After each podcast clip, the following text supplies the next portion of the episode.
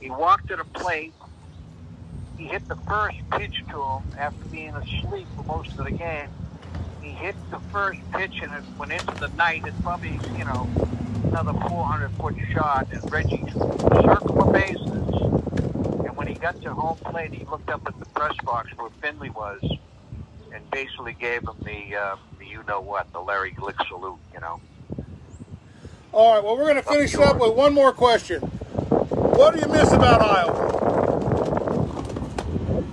I'll tell you what, when I was in Des Moines, the clubhouse had, usually AAA, the, the clubhouse guy will have a little spread for the team after the game, whether at home or on the road, you know, like sandwiches and fried chicken, whatever it might be, you know, a little bite to eat after each game.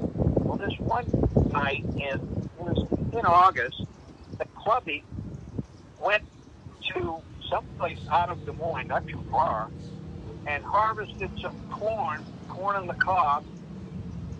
I don't know, about 20 years or so. Brought them back, steamed them up, and made them available.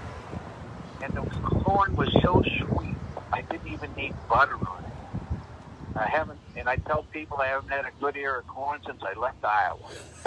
well, that's the truth.